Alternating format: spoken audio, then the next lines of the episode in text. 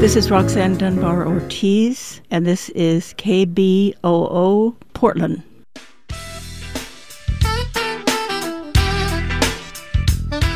Tune into K B O O's International Women's Day celebration, kicking off on Thursday, March seventh at eight p.m. with Ears to the Streets of Portland, and wrapping up with a special Women's Day edition of Music from the Truvine on Saturday morning. That's right, this year's celebration will include a full forty hours of women-centered programming. Again, that's K B O O's International Women's Day special programming, starting at eight p.m. on Thursday, March seventh, here on your community radio station, K B O O Portland. Catch the full special programming lineup at kbu.fm slash IWD.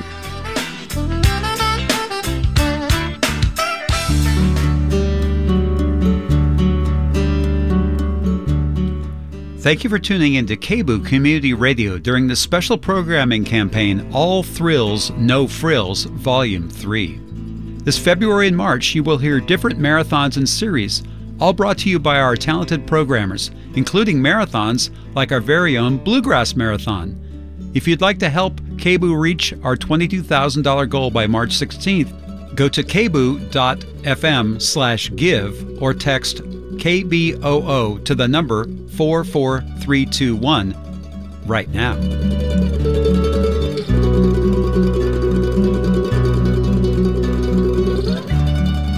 This is K B O O ninety point seven F M in Portland. You're listening to Persian Hour, uh, Voices of Women.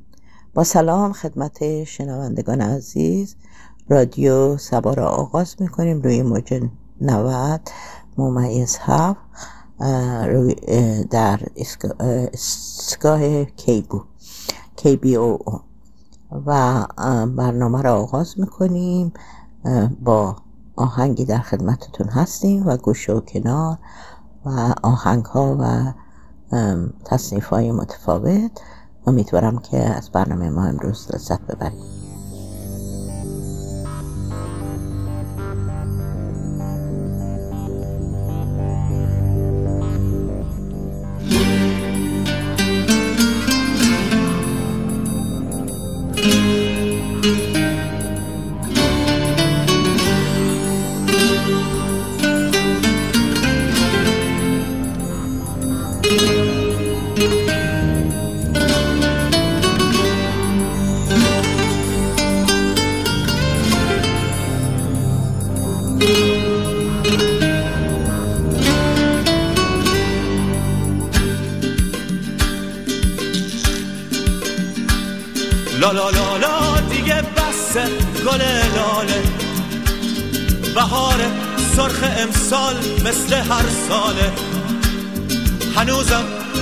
ترکش قلبو میشناسه، هنوز شب زیر سربو چکمه میناله.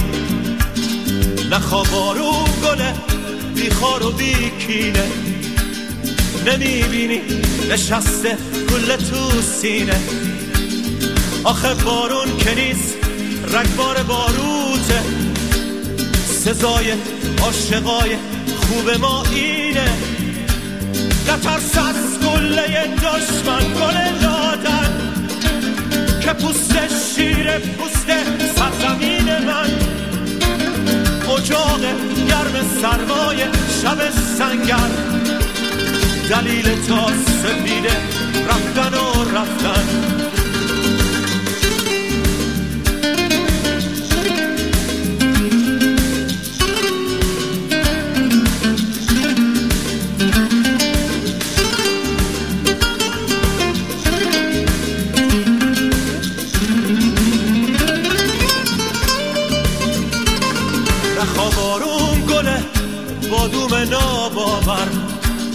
گل دل نازک خسته گل پرپر نگو باد ولایت پرپرت کرده دلاور قد کشیدن رو بگیر از سر دوباره قد بکش تا اوج فواره نگو این ابر بیبارون نمیذاره مثل یار دلاور نشکن از دشمن ببین سر میشکنه تا وقتی سر داره نذاشتن هم صدایی رو غلط باشیم نذاشتن حتی با هم دیگه بد باشیم کتابای سفید و دوره میکردیم که فکر شب کلاهی از نمد باشیم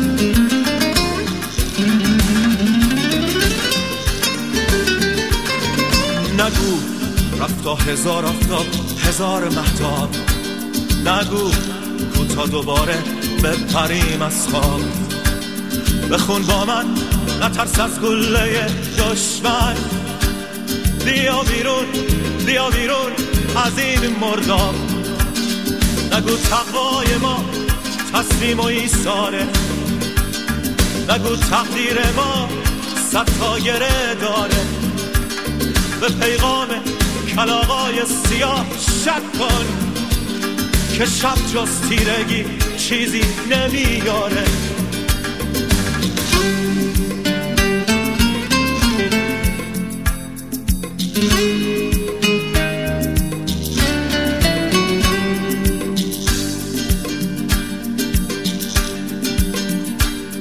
نخواب وقتی که هم بغضت به زنجیره نخواب وقتی که خون از شب سرازیره بخون وقتی که خوندن معصیت داره بخون با من بیا تا من نگو دیره سکوت شیشه های شب غمی داره ولی خشم تو مشت محکمی داره عزیز جمعه های عشق و آزادی کلا خربازی با تو عالمی داره عزیز جمعه های عشق و آزادی کلا خربازی با تو عالمی داره نخوابه حسرت صبح گل گندم نباش تو دالونای قصه سردرگم نخواب رو بالش پرهای پروانه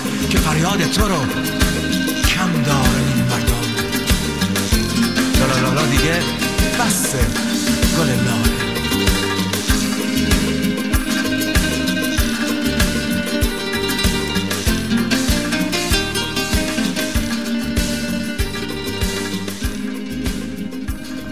خب دوستان عزیز برنامه را آغاز میکنیم با گوشه و کنار و اما گزارشی بی بی سی نوشته راجع به حکم سه سال و هشت ماه حبس و ساختار موسیقی علیه امریکا، مجازات شروین حاجی پور خالق آهنگ برای هستش. شروین حاجی پور خواننده ترانه اعتراضی برای که جایزه معتبر گرمی سال دو هزار و بیست و سه را برای بهترین ترانه تغییر اجتماعی دریافت کرد، با انتشار حکم جدید دادگاه انقلاب در اینستاگرامش از محکومیت به, محکومیت به حبس و مجازات های تکمیلی از جمله ساخت موسیقی علیه امریکا خبر داده. ترانه برای که متن آن با استفاده از پست‌های اعتراضی کاربران شبکه‌های اجتماعی نوشته شده بود، میلیون‌ها بار در ایران و جهان بازنشر و به سرود و نماد اصلی اعتراضات پاییز هزار و چهارصد و یک تبدیل شد. اعتراض‌هایی که از بیست و شش شهریور همان سال از مقابل بیمارستان کسرا در تهران آغاز شد و بلافاصله به سراسر ایران و تعداد زیادی از شهرهای جهان کشیده شد. مرگ مهسا ژینا امینی در زمان بازداشت بازداشتی گشت ارشاد تهران به قول مادرش اسم رمزی بود که کلید موسیقی اعتراضی ایران را به صدا درآورد و ضرب آهنگش اونها را به صحنه کشید. از جمله شروین حاجی پور که با ساخت ترانه برای خشم دستگاه‌های امنیتی حکومت ایران را برانگیخت و ماموران امنیتی شهرسازی ضمن بازداشت او براش پرونده قضایی تشکیل دادند. در تازه ترین رأی دادگاه انقلاب اومده که شروین حاجی پور در جلسه رسیدگی از عمل خود صریحاً ابراز ندامت و پشیمانی ننموده و با قصد و اراده و توجه کامل به افعال خود همگام با گروه‌های معاند و ضد انقلاب اقدام به ساخت موسیقی در ضدیت با نظام اقدام نموده و در ادامه ارشاد و هدایت کارشناسان در اصلاح رفتار متهم در اصلاح رفتار متهم مؤثر نبوده است.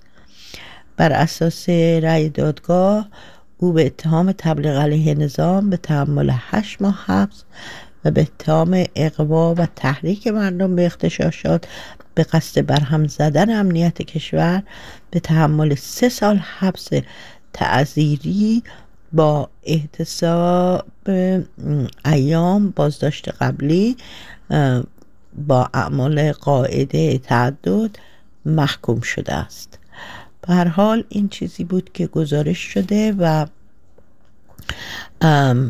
شروین از ذره عقب نشسته از کاری که کرده و کاری که خواهد کرد و به ظاهر آنگونه که گفتن نتونستن ایشون رو آنگونه که میخواهن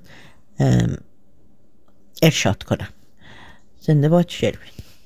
و اما گزارش دیگه بی بی سی داره میده از چرا راجب زنان و چرا زنان کره جنوبی فرزند نمیخوان.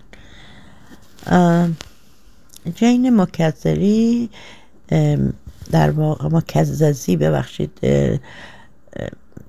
تکی نوشته در این رابطه، گفته در یک سه‌شنبه بارانی که همین یه جین برای دوستانش نهار درست میکنه، او به تنهایی در آپارتمانی در هومه سول زندگی میکنه و از مجرد زندگی کردن راضیه.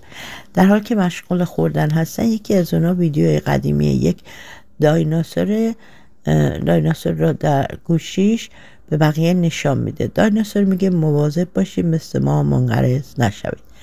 همه اونا به این ویدیو میخندن. یه جین که سی ساله و تهیه کننده تلویزیون هستش میگه با مزه است اما که همین هم ترسناک است، چون میدانید که دارید با تصمیم خود باعث انقراض نسلتون میشین. نه او و نه هیچ یک از دوستانش در بر... برنامه‌ای برای بچه دار شدن ندارن.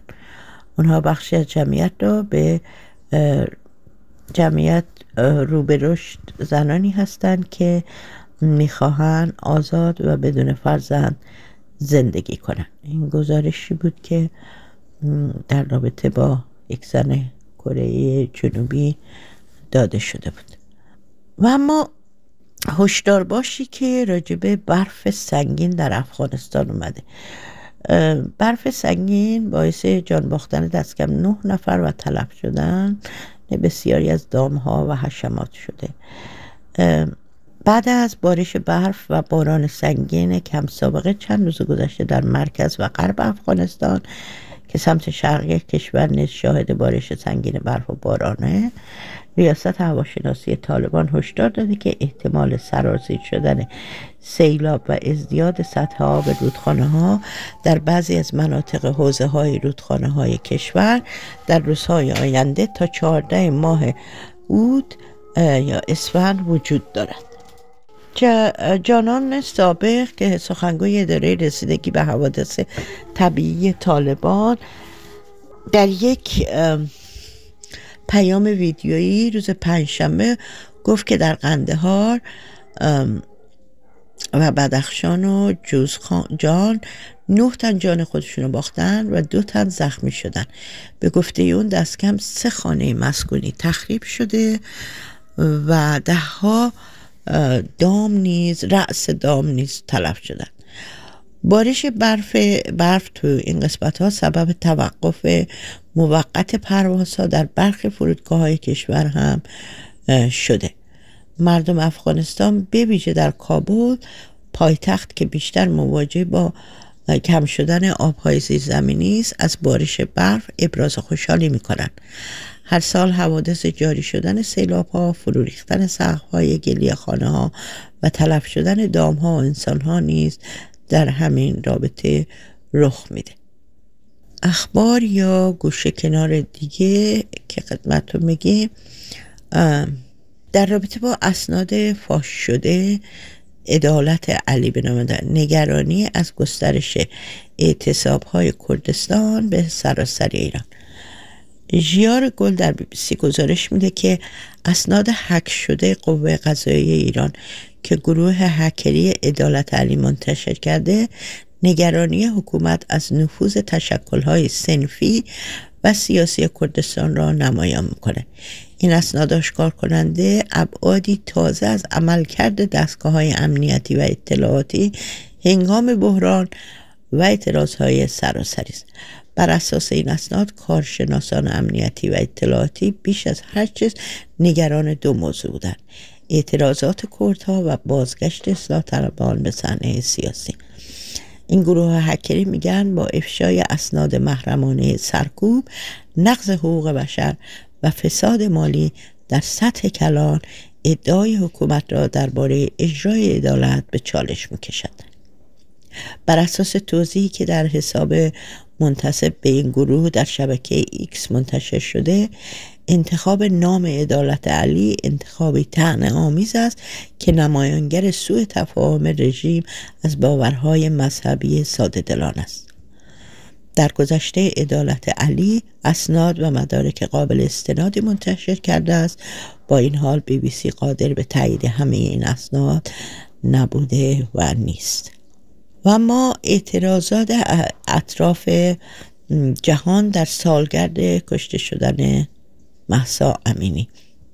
کشته شدن مهسا امینی در روز بیست و پنجم شهریور هزار و چهارصد و یک یا شانزدهم سپتامبر دو هزار و بیست و دو در جریان بازداشت توسط گشت ارشاد در ایران به اعتراضات بی سابقه علیه حکومت جمهوری اسلامی منجر شد. در اقصا نقاط جهان هزاران نفر در اولین سالگرد از واقعه در شهرهای اطراف جهان دست به تظاهرات زدند. این اعتراضات از جمله در تورنتو، واشنگتن، توکیو، نیوزلند، استاکهلم و چند شهر استرالیا از جمله سیدنی و ملبورن برگزار شد که عکس‌های متفاوتی در بی بی سی فارسی چاپ شده و با شعارهای متفاوت از مردان و زنانی با دیدگاه‌ها و یا ظاهر با روسری بی روسری همه گونه افراد درش شرکت کردند، از ایتالیا تا کشورهای دیگر اروپایی که نشون داده شده. و در تهران دو تظاهر کننده هم از سکوی در خیابان شریعتی بالا رفتند تا اعتراضات خودشون رو نشون بدن. عکس‌های زیادی در این رابطه در رسانه‌های متفاوت چاپ شده که اگر دوستان علاقمند باشن میتونن نگاه بکنن. یک مورد دیگه هم هستش که در مورد نگرانی که در همین گزارش اومده از اعتصاب‌های سراسری که بعد از مرگ مهسا در اقدامی پیشگیرانه برای جلوگیری از اعتصاب و اعتراض ده‌ها فعال مدنی از جمله گروه‌های محیط زیستی گرفته تا اعضای تشکل‌های صنفی و انجمن‌های ادبی هم همینطور در شهرهای کردنشین ایران دستگیر شدند. در جلسات امنیتی پیشنهاد شده که نیروی انتظامی برای تقویت نیروهاش در کردستان اقدام کنه. پیش بینی کارشناسان امنیتی حکومت درباره گسترش اعتراضات در کردستان درست از آب درآمد، اما تدابیر امنیتی نتوانست از اعتراض و اعتصاب‌ها در کردستان جلوگیری کنه.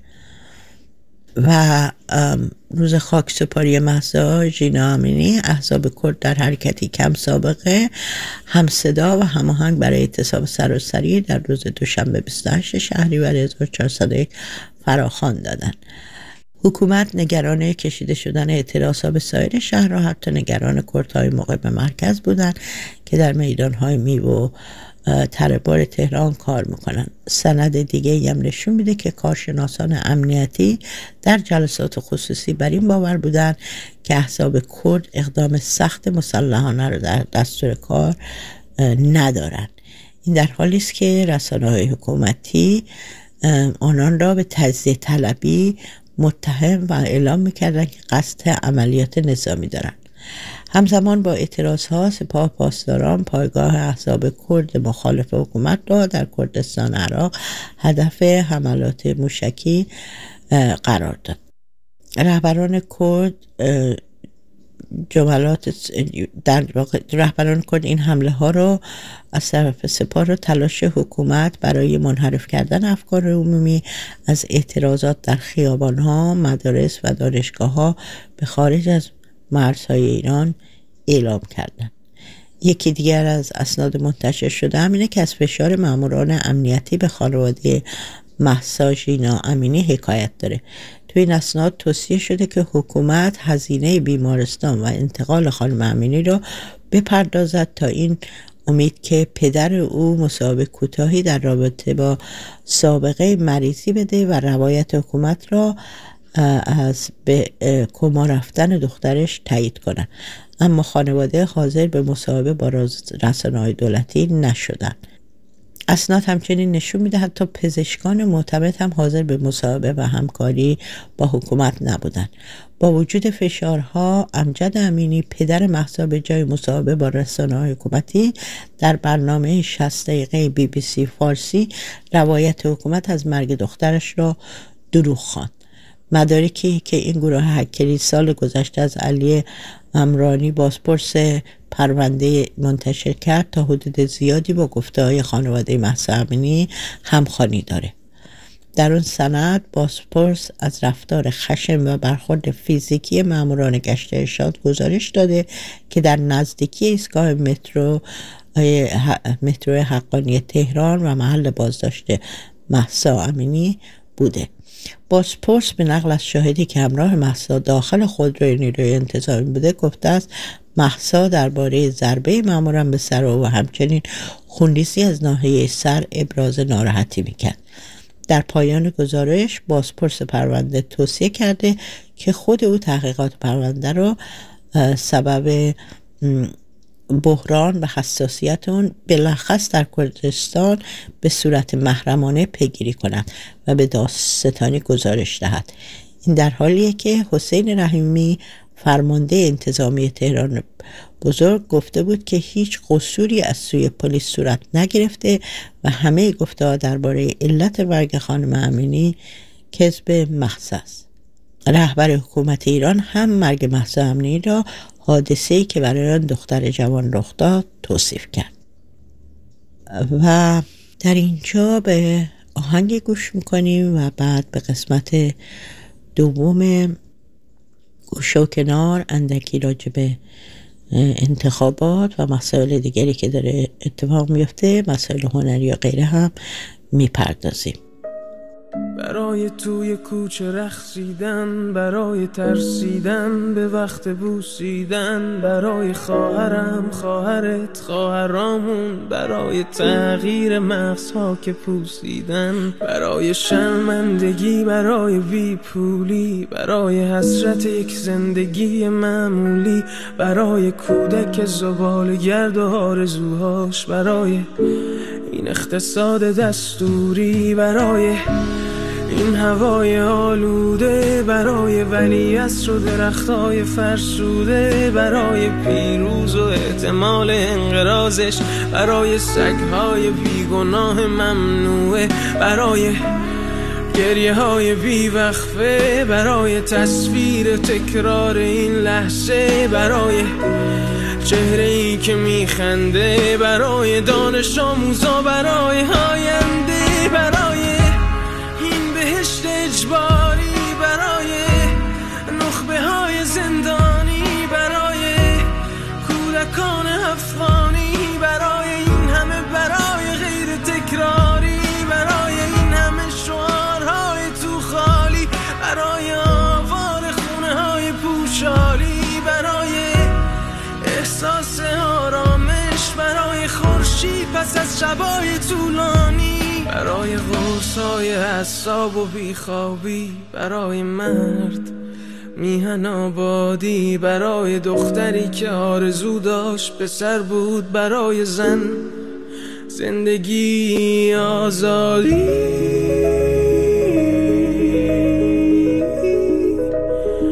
برای آزادی، برای آزادی،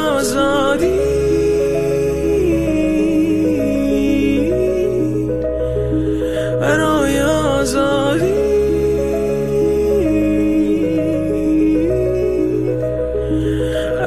آزادی. و ما گوشه و کنار. همونطور که اطلاع دارین این روزها دیگه رأی‌گیری برای دو انتخابات مجلس شورای اسلامی و مجلس خبرگان رهبری در ایران. گزارشی که از بی بی سی داریم گفته شده که صبح دیروز به وقت تهران انتخابات دوازدهمین دوره مجلس شورای اسلامی و ششمین دوره مجلس خبرگان در سراسر کشور آغاز شده. این انتخابات در حالی برگزار میشه که در انتخابات مجلس ایران حدود یازده هزار نفر رد صلاحیت شدن و در انتخابات خبرگان رهبری نیز برای هر کرسی کمتر از دو نفر به رقابت خواهند پرداخت.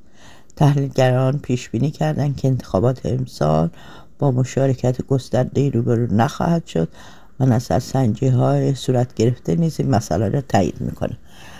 بنده در اینجا در واقع می‌ذاریم که در برنامه بعد وقتی که درصدها و آمار بیرون اومد راجبش صحبتی بشه. واقعیت اینه که تهران یک نمادی از این شرکت نکردن مردم، بسیاری گفته شده که در خانه نشستن، ولی تعجب نخواهیم کرد که اگر از جاهای مختلف ایران، روستاها و شهرستانها رأی‌گیری به هر حال مردم هنوز مردمی که باور بر این یا باور دارن یا به هر دلیل دیگه ممکنه به این حکومت یا به این مجلس رأی بدن، به نماینده های انتخابی.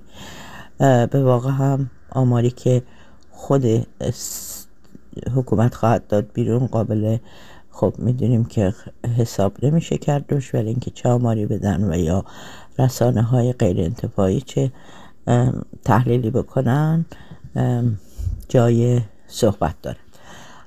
و اما از اونجایی که ما داریم این برنامه را یک روز قبل از تمام شدن انتخابات انجام میدیم، فعلا میپرد نگه میداریم تا ببینیم که چه اتفاقی گفته شده و ممکنه ساعت رأی‌گیری هم یک مقداری اضافه بشه. اما میپردازم به سه سال و هشت ماه حبس مجازات بازدارنده برای شروین حاجیپور. گفته شده تیتری به این اسم نوشته شده، گفته فدای یه تار موتون. در واقع شیرین حاجیپور خواننده ترانه اعتراضی برای که جایزه معتبر گرامی بیست و سه را برای بهترین ترانه تغییر اجتماعی دریافت کرد، با انتشار حکم جدید دادگاه انقلاب در اینستاگرامش از محکومیت به حبس و مجازات‌های تکمیلی از جمله ساخت موسیقی علیه آمریکا خبر داده شده. ترانه برای که متن اون با استفاده از پست‌های اعتراضی کاربران شبکه‌های اجتماعی نوشته شده بود، میلیون‌ها بار در ایران و جهان بازنشر و به سرود و نماد اصلی اعتراضات پاییز هزار و چهارصد و یک تبدیل شده. اعتراض‌هایی که از بیست و شش شهریور همون سال از مقابل بیمارستان کسرا در تهران آغاز شد و بلافاصله به سراسر ایران و تعداد زیادی از شهرهای جهان کشیده شد. مرگ مهسا ژینا امینی در زمان بازداشت در گشت ارشاد تهران به قول مادرش اسم رمزی بود که کلید موسیقی اعتراض ایران را به صدا در آورد و ضرب آهنگش آنها را به صحنه کشاند.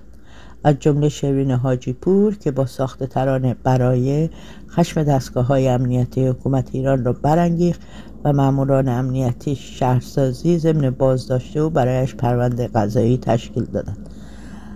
در تازه ترین رأی دادگاه انقلاب اومده که شروین حاجیپور در جلسه رسیدگی از عمل خود صریحاً ابراز ابراز ندامت و پشیمانی ننموده و با قصد و اراده و توجه کامل به افعال خود همگام با گروه‌های معاهد و ضد انقلاب اقدام به ساخت موسیقی در ضدیت با نظام اقدام نموده و در ادامه ارشاد و هدایت کارشناسان در اصلاح رفتار متهم مؤثر نبوده.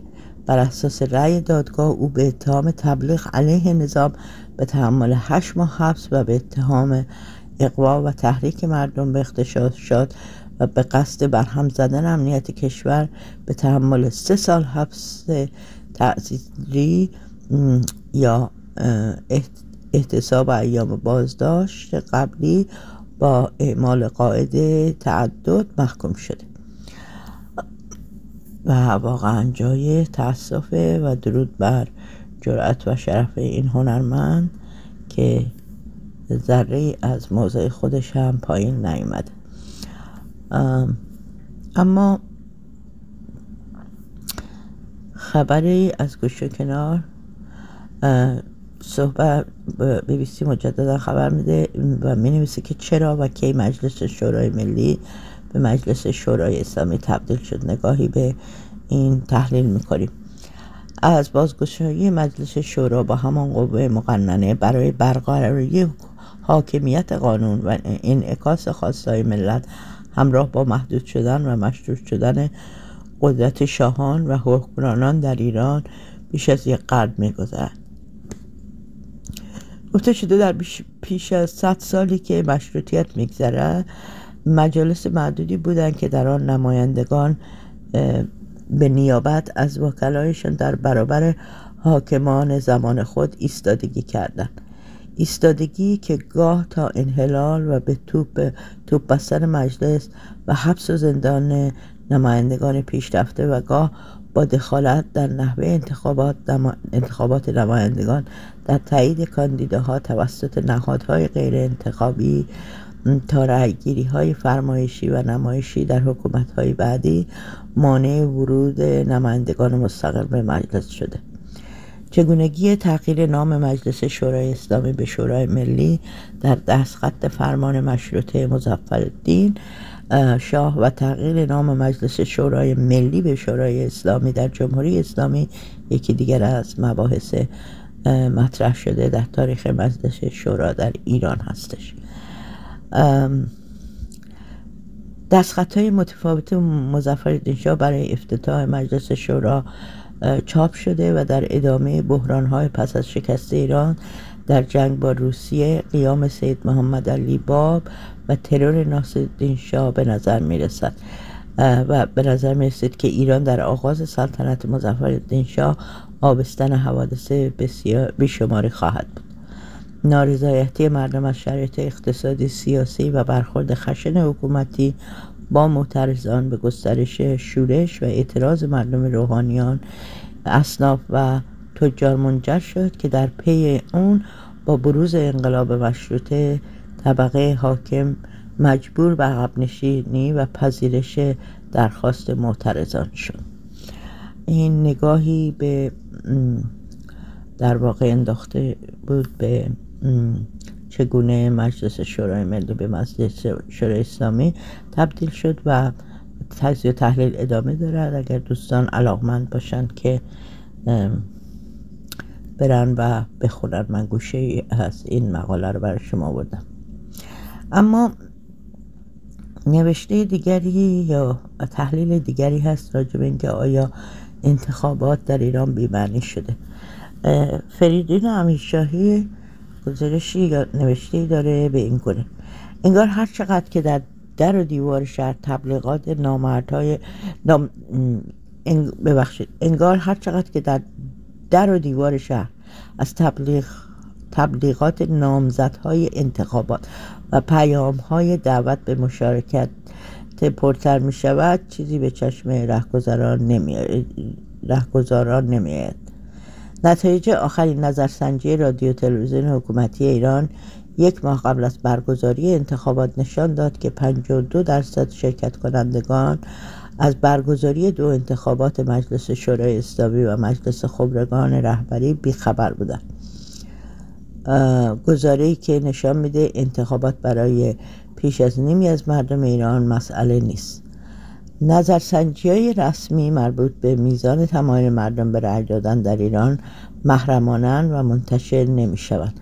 در آخرین نظرسنجی که وبسایت خبر آنلاین به نقل از یک مرکز دولتی منتشر کرده بود، میزان مشارکت در دو انتخابات یا در دو انتخابات یازده اسفند ماه در کل کشور سی درصد و در شهر تهران پایتخت ایران پانزده درصد تخمین زده شده.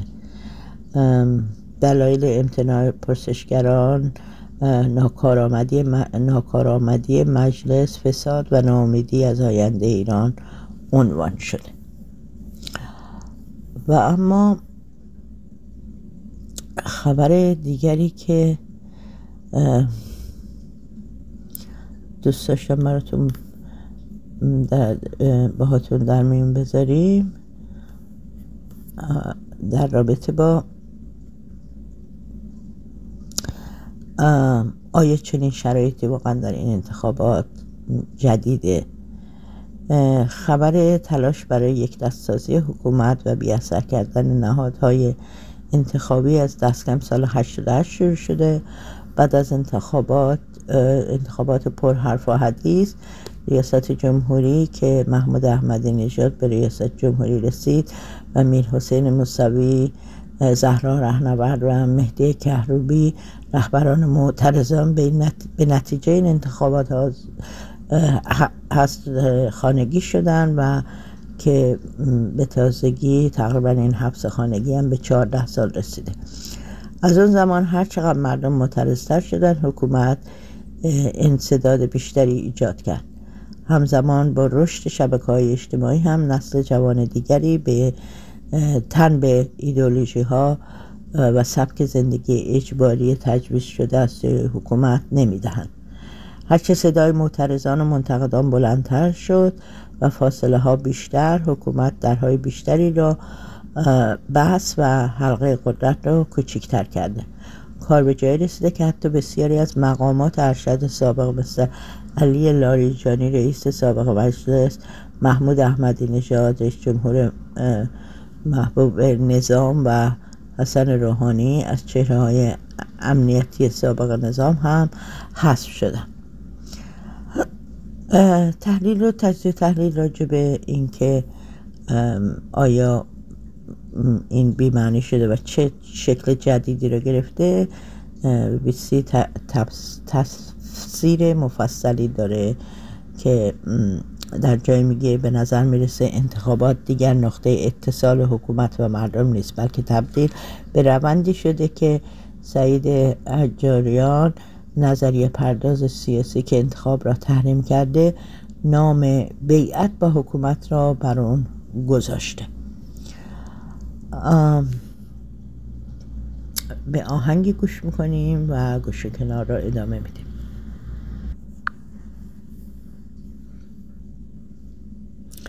و اما گوش کنار، جشنواره موسیقی کوچه بوشهر و لغو اختتامیه از هر کوچه صدای خیام خانی می اومد. شهاب میرزایی میگه سومین دوره جشنواره موسیقی کوچه پس از چند سال توقف قرار بود در تاریخ‌های دوم تا هشتم اسفند ماه برگزار شه.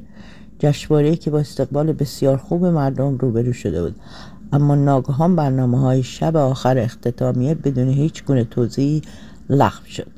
جشنواره موسیقی کوچه اولین بار در سال هزار و سیصد و نود و شش در بوشهر برگزار شد و پس از برگزاری دو دوره و وقفه چهار ساله به علت شیوع بیماری کرونا مدتی برگزار نشد.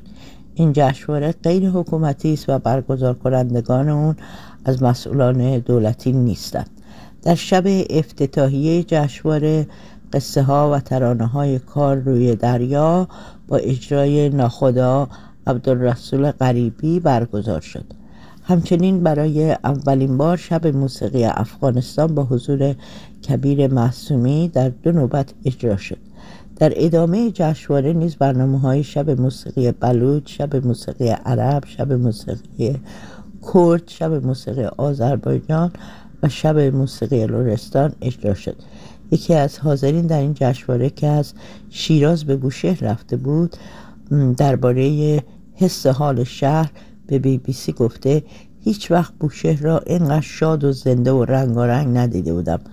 محل اجرای موسیقی اقوام در ساختمان با شکوه رئیس التجار در محله شنیدی ها بوده، ولی موسیقی به همه محله ها شیوع پیدا کرده بود، به خصوص در بافت قدیمی و کافه های شهر میتونستی از هر محله شهر و هر کوچه و پس کوچه صدای خیام خانی و با باقی ترانه های فولکلور رو بشنوی.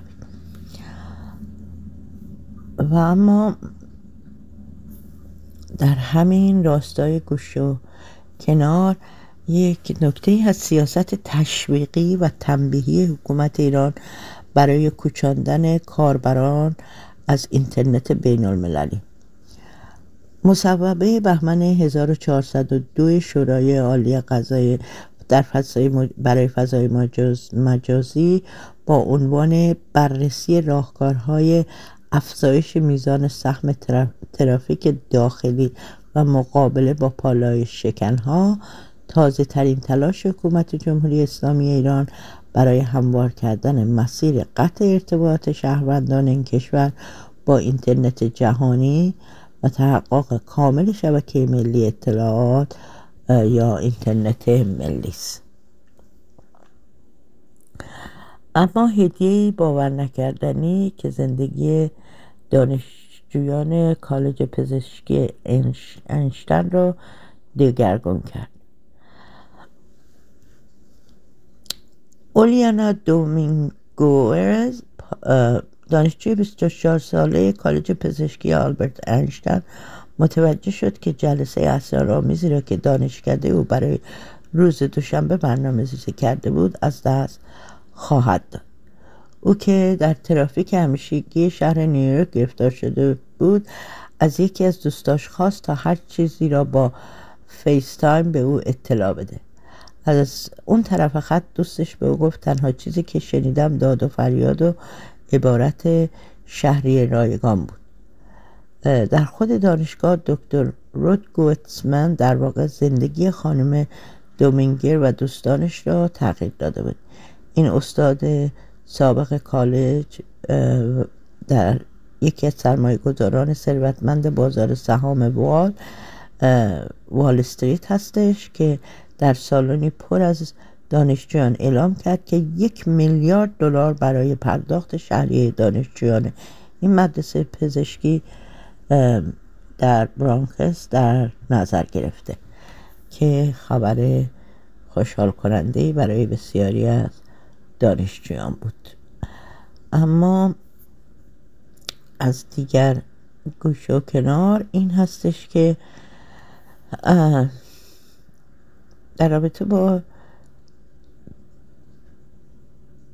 جلوگیری اسناد اجازه بدیم ببخشید تلاش جهانی برای جلوگیری از تکرار تبعیض و آپارتاید واکسن در دوره کرونا. گزارشی داریم که چگونه کشورها میتونن در آینده اینو در واقع سرویس جهانی بی بی سی اطلاع داده چگونه کشورها میتونن در آینده در مبارزه با همه‌گیری‌های جهانی با یکدیگر همکاری بهتری داشته باشند و اطمینان حاصل کنند که با فقیرترین افراد و جوامع کم امکانات هم منصفانه رفتار خواهد شد. صد و نود و چهار عضو سازمان بهداشت جهانی وابسته به سازمان ملل متحد در مذاکراتی شرکت دارند که هدف آن تدوین یک پیمان جدید به منظور افزایش آمادگی با رویایی با چنین شرایطی مثل کرونا هستش. دکتر تدروس ادهانوم رئیس سازمان بهداشت جهانی گفته که در زمان شیوع کرونا برای سال دو هزار و نوزده جهان با آپارتاید واکسن مواجه شد. کشورهای در حال توسعه برای دستیابی به واکسنی که کشورهای ثروتمند خریداری کرده بودند می‌کوشیدند، در حالی که نزدیک به هفت میلیون نفر در سراسر جهان جان خود را در اثر ابتلا به این بیماری از دست دادند. و اما به آهنگی گوش میکنیم و باقی برنامه امروز به آهنگ های متنوع و موزیک های آهنگ های متنوع و ترانه ها تصنیف های متنوع. امیدواریم که باقی برنامه ما از باقی برنامه ما هم لذت ببرین. سپاسگزارم.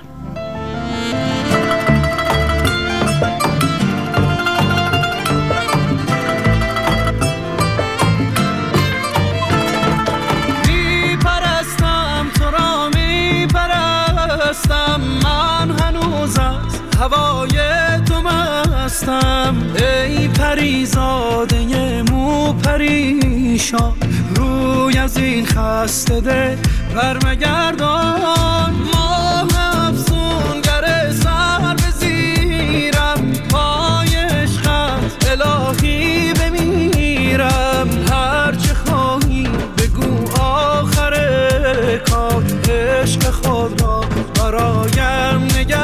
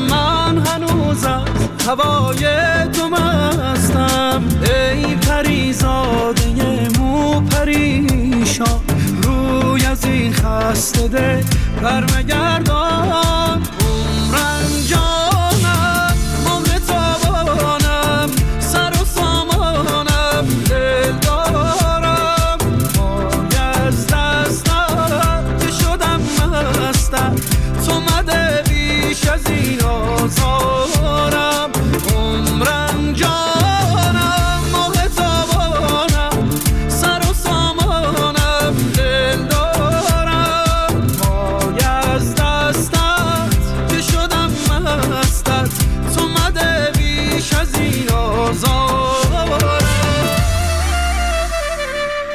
و ما در این قسمت از برنامه میپردازیم به اشعار فروغ. کسی که مثل هیچ کس نیست. من خواب دیدم که کسی می آید.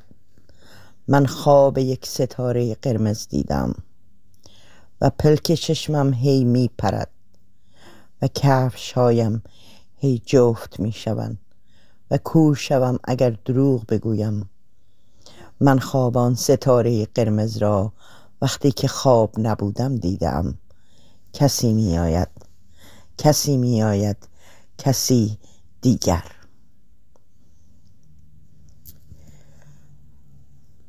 بس که لبریزم از تو می خواهم چون غباری ز خود فرو ریزم زیر پای تو سر نهم آرام به سبک سایه تو آویزم. آری آغاز دوست داشتن است گرچه پایان راه نیست. من به پایان به پایان دیگر نیندیشم که همین دوست داشتن زیباست. دوست دارمش مثل دانه‌ای که نور را، مثل مزرعی که باد را، مثل زورقی که موج را، یا پرنده‌ای که اوج را دوست دارمش. حرفی به من بزن. آیا کسی که مهربانی یک جسم زنده را به تو میبخشد جز درک حس زنده بودن از تو چه میخواهد؟ حرفی بزن، حرفی بزن. من در پناه پنجرم با آفتاب رابطه دارم. دلم برای باغچه میسوزد. کسی به فکر گلها نیست. کسی به فکر ماهیها نیست. کسی نمیخواهد باور کند که باغچه دارد میمیرد، که قلب باغچه در زیر آفتاب ورم کرده است، که ذهن باغچه دارد آرام آرام از خاطرات سبز تهی میشود و حس باغچه انگار چیزی مجرد است که در انزوای باغچه پوسیده است. حیات خانه ما تنهاست. دلم برای باغچه میسوزد. مثل شناسنامه و تقویم و دستمال و فندک و خودکار همراه خود به کوچه و بازار میبرد و ناامیدیش آنقدر کوچک است که هر شب در ازدحام میکده گم می شود. و خواهرم که دوست گلها بود و حرفهای ساده قلبش را وقتی که مادر او را می زد به جمع ساکت و مهربان آنها می برد و گاه گاه خانواده ماهی ها را به آفتاب و شیرینی مهمان می کرد او در میان خانه مصنوعیش.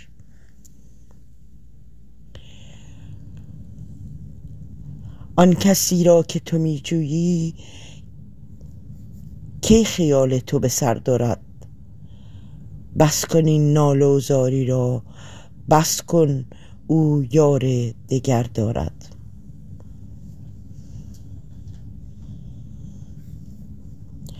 و اما تکه دیگری از فروغ که میگه تو آمدی ز دورها و دورها ز سرزمین عطرها و نورها نشاندهی مرا کنون به زورقی، ز آج ها، ز ابرها، بلورها. مرا ببر امید دلنواز من، ببر به شعر شعرها و شورها. به راه پر ستاره می کشانیم، فراتر از ستاره می نشانیم. نگاه کن من از ستاره سوختم، لبالب از ستارگان تب شدم.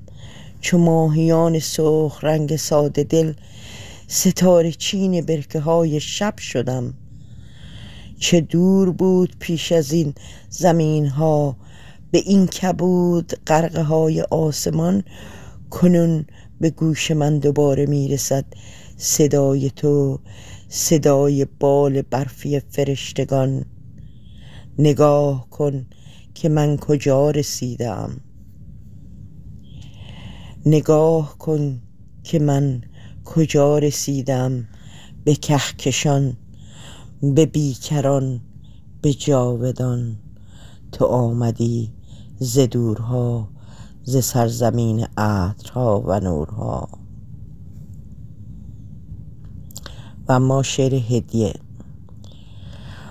من از نهایت شب حرف میزنم، من از نهایت تاریکی و از نهایت شب حرف میزنم. اگر به خانه من آمدی، برای من ای مهربان چراغ بیار و یک دریچه که از آن به ازدحام کوچه خوشبخت بنگرم.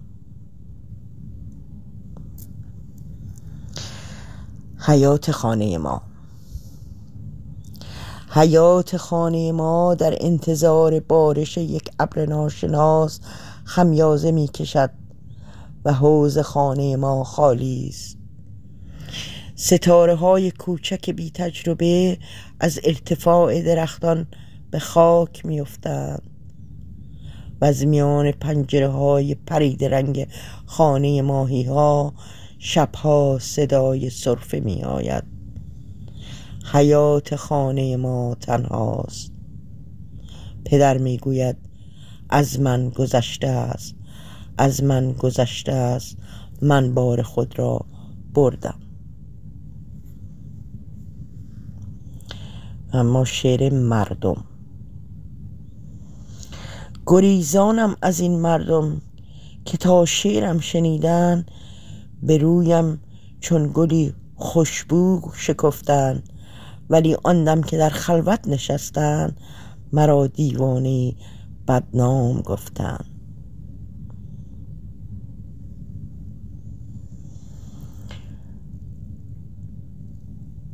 آیا دوباره من از پله های کنجکاوی خود بالا خواهم رفت تا به خدای خوب که در پشت بام خانه قدم میزند سلام بگویم؟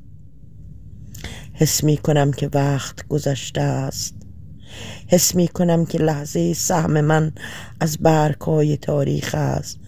حس می کنم که میز فاصله میز فاصله کاذبی است در میان گیسوان من و دست‌های غریبه غمگین. آیا دوباره من از پله‌های کنجکاوی خود بالا خواهم رفت؟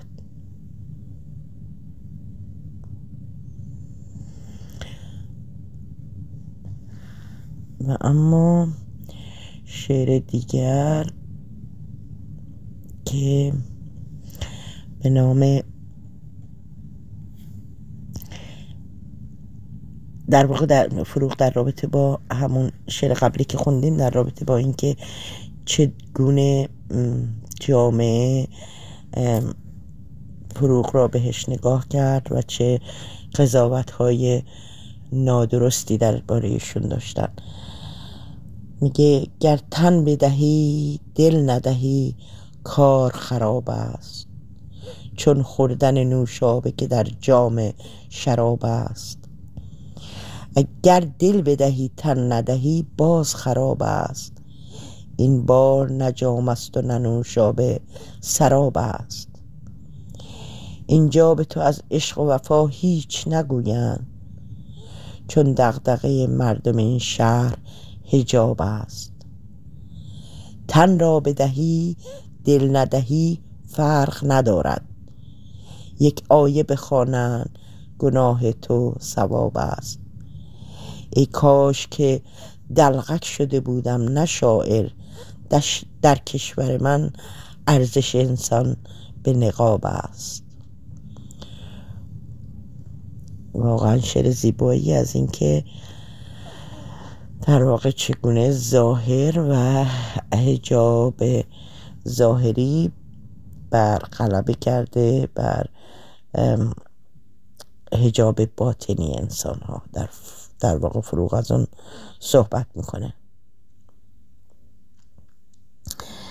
سهم من پایین رفتن از یک پله متروک است، سهم من پایین رفتن از یک پله متروک است، سهم من گوش دادن انقدر در باغ خاطره هاست، دست هایم را در باغچه می کارم، سبز خواهند شد میدانم میدانم.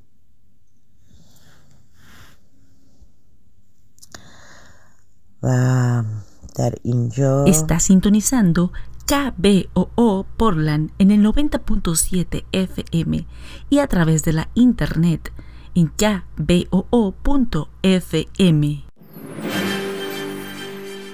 Bienvenidos a un breve informativo en su estación comunitaria K B O O noventa